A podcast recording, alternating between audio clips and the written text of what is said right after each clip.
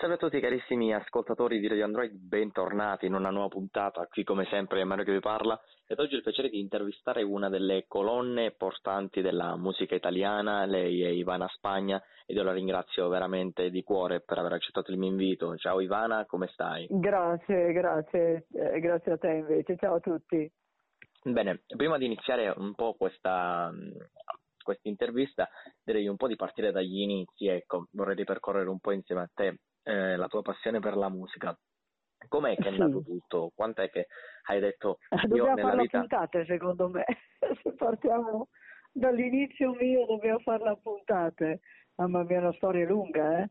eh allora penso io ho iniziato a cantare che avevo dieci anni e mezzo la passione proprio c'è sempre stata. Mm-hmm. Allora facevo concorsi per bambini, mi accompagnavano i miei genitori. Si partiva con una bianchina di terza mano, tutta la famiglia andava a fare questi concorsi e ricordi bellissimi. Poi verso i 18 anni invece formai insieme a mio fratello eh, che era bassista.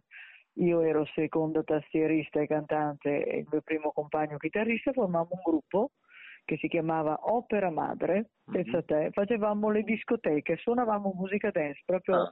per far ballare la gente, sai, le canzoni dai Cool and the Gang, Donna Summer, certo. tutte, tutte queste canzoni. Abbiamo fatto per più di 12 anni queste, cioè le discoteche, la vera gavetta, eh? questa è stata la vera gavetta perché esatto. eravamo in, in cinque ti immagini dovevamo partire col furgone, caricare gli strumenti dalla sala prove che era una cantina, no?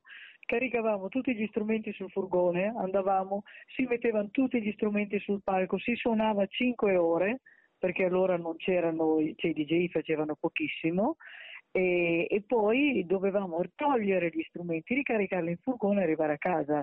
Io facevo, facevo tutto anch'io, facevo persino i jack, pensa, col saldatore, proprio mi davo da fare come tutti gli altri ed è stata una cosa comunque bellissima, 12 anni senza una lira ma con tanta passione tanto, tanto divertimento. Poi c'è stato l'avvento dei grandi mega impianti con i DJ, no? E lì ammazzavano i gruppi perché i gruppi non avevano speranza contro gli impianti che mettevano le discoteche. Allora decidemmo di, di chiudere con quel, con quel, lavoro e a suon di cambiali ci siamo comprati e ci siamo fatti uno studio di registrazione, io, Teo e Larry, eravamo i soliti tre del gruppo, e, e facevamo per vivere, per pagarci gli strumenti, dei jingles pubblicitari nelle delle radio, dopo abbiamo vinto ah. concorsi con la RAI per cui facevamo proprio degli spot pubblicitari, ma tanti, eh? E poi a un certo punto abbiamo detto, perché non facciamo delle canzoni? E così sono nati i prodotti che chiamavano in quel periodo prodotti da studio, cioè io facevo le melodie, i testi e li cantavo, magari o da sola con la voce falsata o insieme a un'altra mia amica corista. Mio fratello Teo e Larry li arrangiavano, li componevano, facevano le armonie e tutto poi li arrangiavano il prodotto era finito, lo mettevamo sul mercato con dei nomi inventati, no?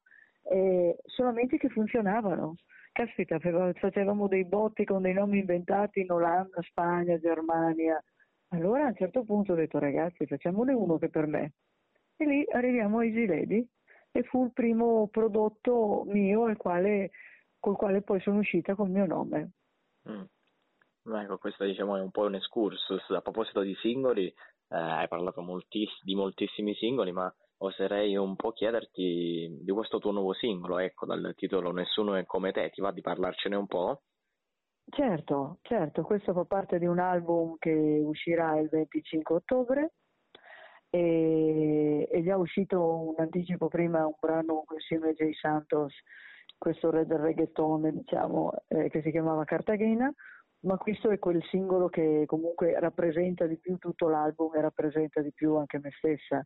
È un singolo che è nato, è nato da, da, da, da un, un, sentimento, è nato da un sentimento verso una persona, una, una storia impossibile che comunque ha dato la possibilità a questa canzone di nascere, perché a volte eh, come ho detto in una frase, sono proprio le, gli amori impossibili che ti fanno scrivere le canzoni appaiono all'improvviso, durano poco o niente, ma ti segnano per sempre anche. Esatto. E questa è una di queste, di queste storie che c'è una storia molto breve che ho vissuto proprio nel periodo in cui ho iniziato a scrivere questo album e è diventato questa canzone che si chiama Nessuno come te, che può essere anche una storia che poteva essere triste perché non poteva andare avanti per tante ragioni, invece l'ho voluta portare al positivo perché comunque quando si prova un bel sentimento è, è sempre una cosa bella, è sempre una cosa positiva, trovare qualcosa veramente forte. E, bene, ehm, invece ora direi di dare un po' uno sguardo ai giovani ragazzi. Ecco, prima mi parlavi della tua gavetta da giovane ragazza. Sì. Eh, quali sono i consigli che ti senti di dare ad un giovane ragazzo che oggi vuole avvicinarsi al mondo della musica? Di avere tanta pazienza, di essere coi piedi, di rimanere con i piedi per terra, perché e, e avere allora di base non cominciare a cantare per diventare famoso, questo no. Devi cominciare a cantare perché hai la passione e ti spiego perché fa la differenza questo. Perché può darsi che ci sia un colpo tipo personaggi che escono dai reality molto bravi anche, che fanno subito un successo pazzesco, in due mesi diventano degli idoli, no? Però magari dopo non continua così. Per cui le botte arrivano comunque sempre, ci sono dietro l'angolo, dopo una cosa bella, dopo un po' arriva comunque la botta. Se tu fai questo lavoro ma lo fai proprio per passione, non molli, continui comunque ad andare avanti, ci provi e riprovi perché è la cosa che ti piace di più in assoluto e allora qualcosa di buono succede sempre ancora, perché se non hai la passione che ti sostiene non, eh, e a volte serve anche un po' di gavetta, servirebbe un po' di sacrificio perché ti fa capire meglio quando ti capita una cosa bella che è grazia ricevuta.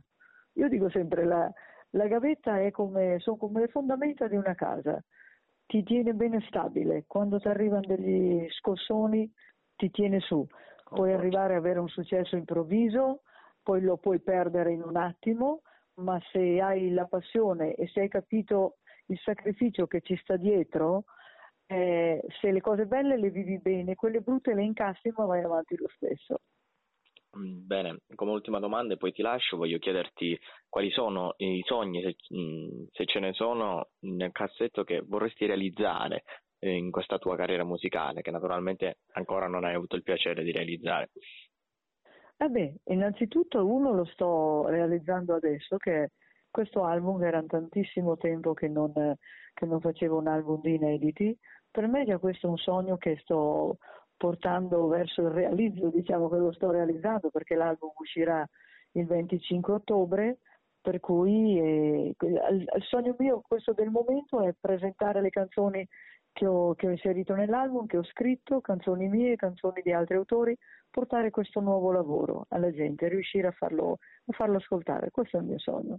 Bene, come ti dicevo questa era la mia ultima domanda, io non posso che ringraziarti nuovamente per Grazie questa fantastica intervista, ti mando un grande abbraccio e quindi ti auguro il meglio per tutta quanta la tua carriera musicale e per questo nuovo album in uscita. Grazie, grazie mille. Un abbraccione, un abbraccione. Un abbraccio anche a te, ciao, ciao.